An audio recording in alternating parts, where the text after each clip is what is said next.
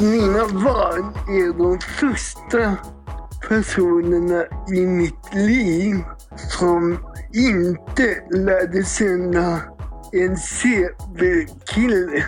Utan mina barn lärde först känna en pappa. Hallå hej! Välkomna till podden Hur tänkte ni nu? Janna här. Karo är också här. Ja, men hur lever vardagen för dig då? Om man bortser från hela eh, pandemin så är väl vardagen mer eller mindre densamma. Den fylls ju av assistans och eh, andra möjliga och omöjliga hinder som man stöter på. Häromdagen så skulle jag ju åka till Globen och hissen var trasig så jag fick åka tillbaka till Gullmarsplan och gå. Så halva min förmiddag gick åt till att bara resa i kollektivtrafiken. Det, var, det är ju kul om man inte har något bättre för sig kanske, men det har ju jag. Så det var lite ja. trist. men det är ju same old, same old. Din och min vardag är ju inte riktigt likadana med den utgångspunkten att jag inte använder rullstol. Och inte är beroende av den typen av tillgänglighet om man säger. Ja, och sådana grejer som man tror ska funka bara. Alltså jag tror många i allmänheten tror att vissa grejer bara fungerar som det gör för alla andra och så gör det inte det. En av de sakerna som vi har pratat om på sistone är ju min jakt på en dubbelsäng eller en parsäng. Att det är ju tydligen ett, liksom, ett stort internationellt projekt som man måste dra igång. För det är ju ingenting som finns som hjälpmedel. För använder man rullstol då har man kanske, framförallt sex har man ju inte. Det är väldigt märkligt att ha det om man använder rullstol och man har ju ännu mindre en partner som man lever med eller vill sova med ofta heller. Så det här med att få det som hjälpmedel eller ens kunna köpa på den öppna marknaden i Sverige, det är ju inte möjligt har jag insett. Det är ju sånt som folk inte tänker på. Nej, och att man undrar och att man också ifrågasätter att du faktiskt ska ha en sån sak. För att man, ja, utifrån hur attityder runt omkring också är gentemot dig och andra. Det här med att eh, befinna sig i en vardag och bli sedd som någonting annat. Det har ju, vi behöver prata med någon mer om det, eller hur? Ja, men det tycker jag vi ska göra. Hej, Jonas Helgesson.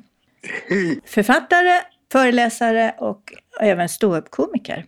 Känner du igen det här som jag berättar om? Jag måste säga att det är lite tragiskt i mitt liv. Eh, jag, jag är pappa och när jag säger det då är det som att de inte fattar vad jag säger. Det var till och med en som frågade Är du pappa? Hur gick det till? och eh, då fick jag säga att det vill du inte veta. Precis.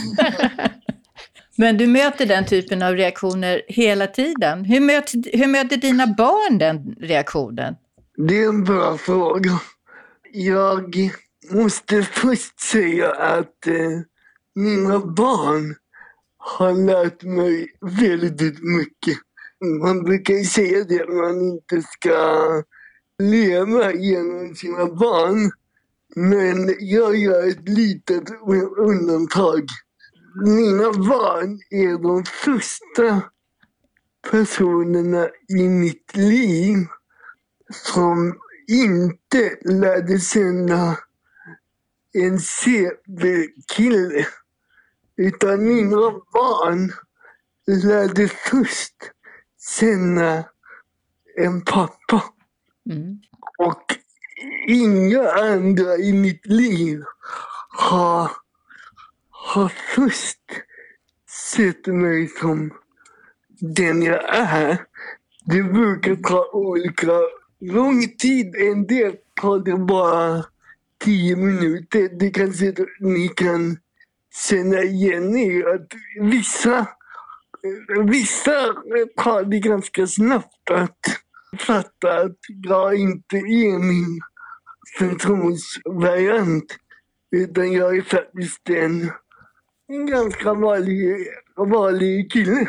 Men för andra så kan det ju ta ganska länge. Särskilt om man möter dem på ICA eller på en bensinmack.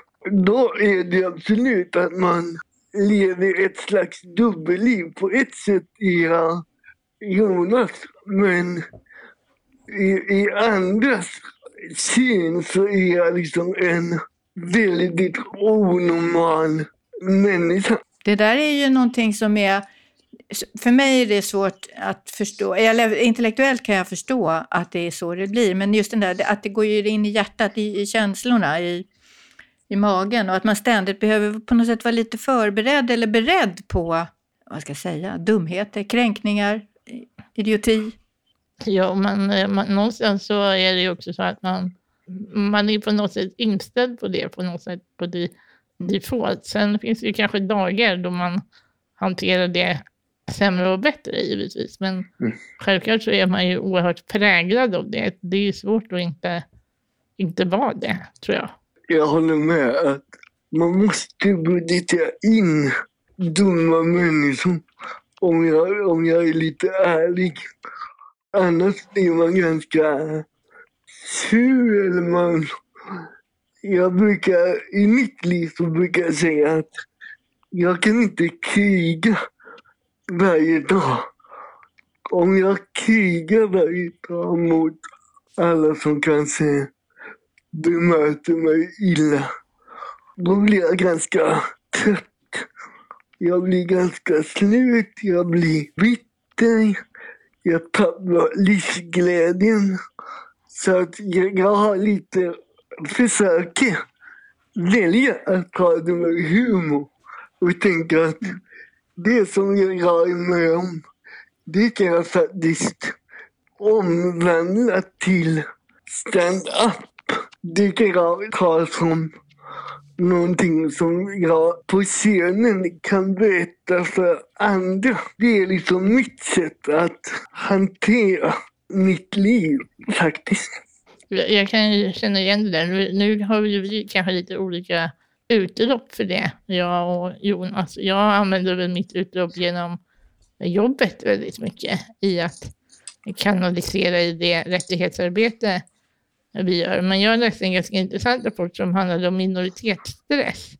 Som egentligen berörde personer med annan etnisk bakgrund. Men det fanns ju väldigt mycket likheter där i som jag kunde känna igen mig i. Just det här till exempel att jag hela tiden behöver scanna min omgivning för till, om tillgänglighet.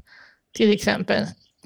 Det är ju som en radar som hela tiden går på så mm. fort jag lämnar mitt hem. Som jag inte ens riktigt är medveten om, men den mm. slås ju på per automatik och det är liksom oerhört tröttsamt egentligen mentalt att hela, hela tiden läsa av sin omgivning. För att mm. Vissa miljöer kan jag ju ta för givet för att jag har lärt känna dem och vet hur de fungerar. Men sen kan det ju komma små förändringar. Det kan räcka med en uteservering eller snö. Så mm. måste min liksom hjärna arbeta om. Och och tänka hela, hela tiden. Och jag tror inte ens människor kan inte ens reflektera eller ens på, ja som du säger Anna, på ett intellektuellt plan kan man ju fatta, men jag tror ändå inte att man känslomässigt kan förstå hur tröttsamt det faktiskt är. Att det kräver otroligt mycket energi att hela tiden ha den radarn på, men också hela tiden upplysa sin omgivning.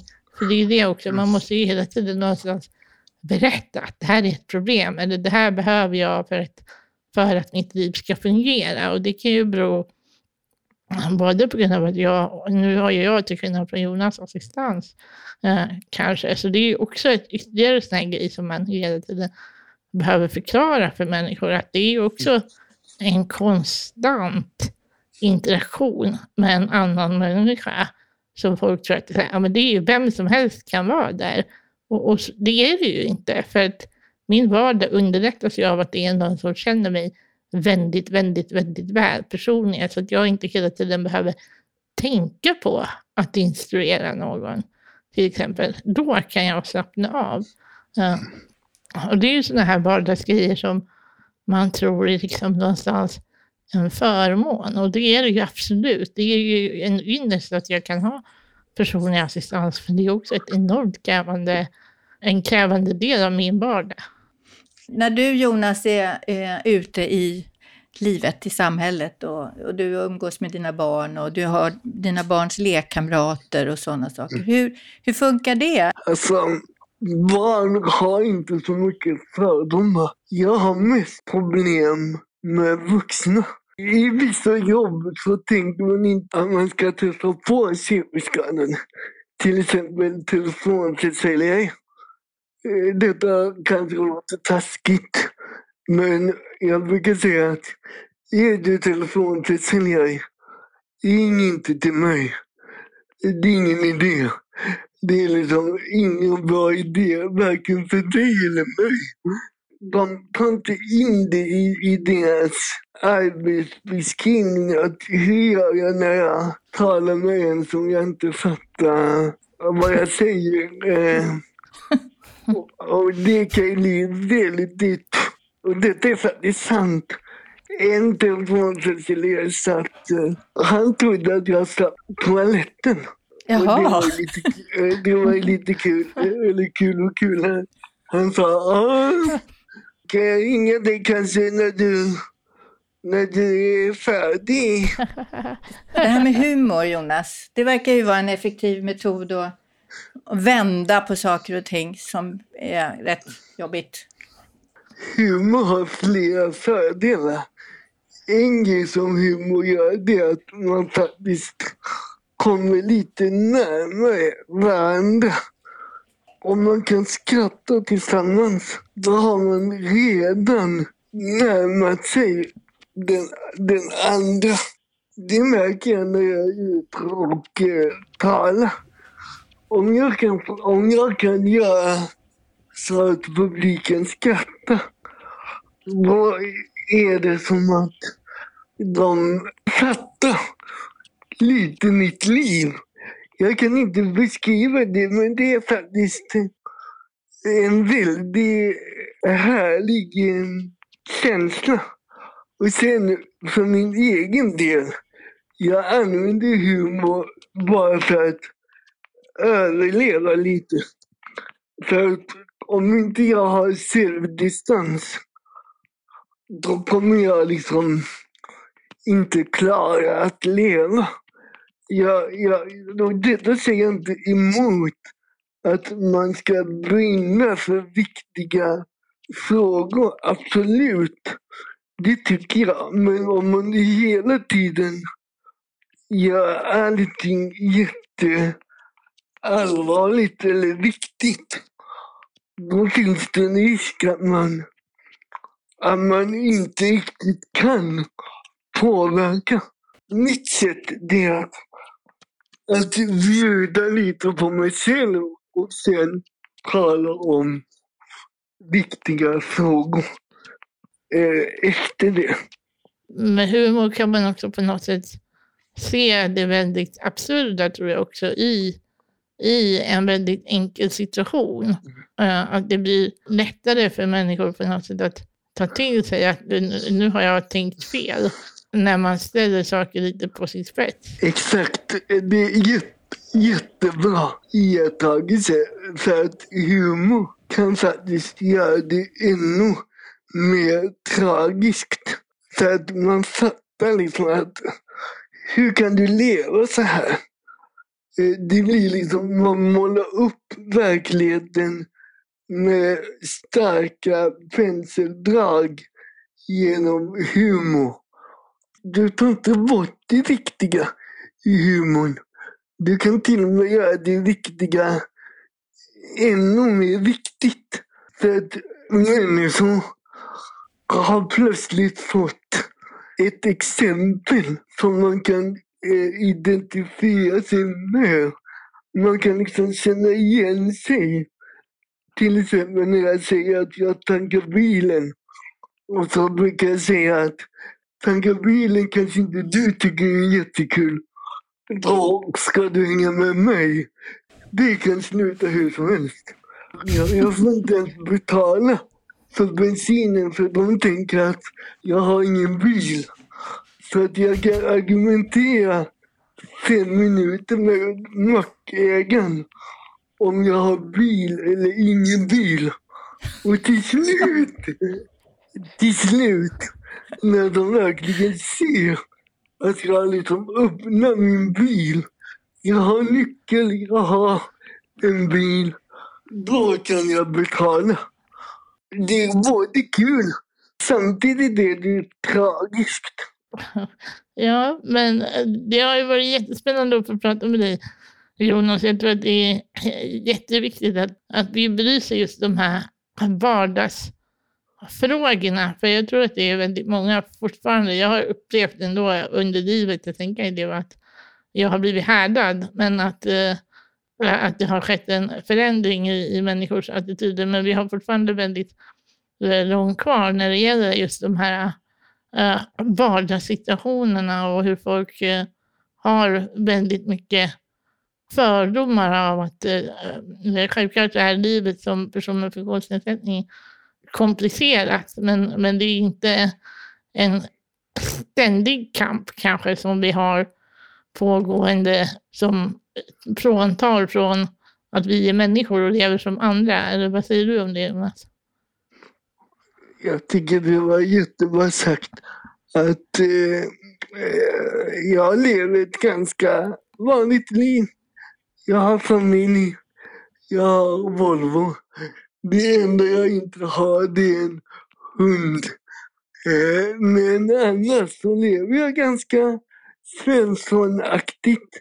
Jag, jag, men utöver det så har jag en skada, en cv-skada som gör att min kropp inte fungerar som den ska.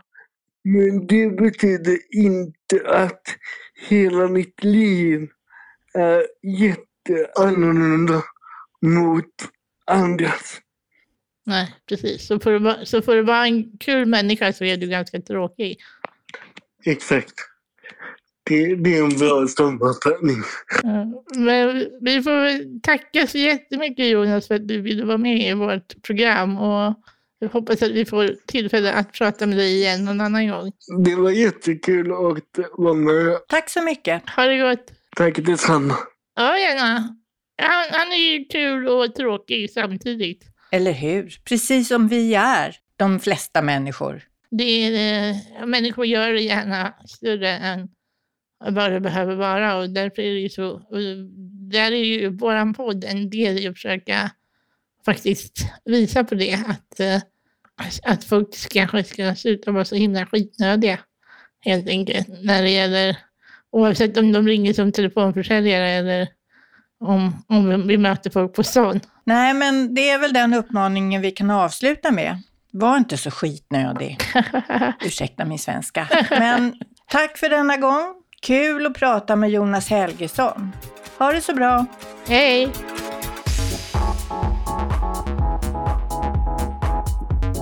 Hur tänkte ni nu? är en podd från DHR. Ansvarig utgivare, Janna Olsson. Hur tänkte ni nu produceras av Filt Hinterland för DHR.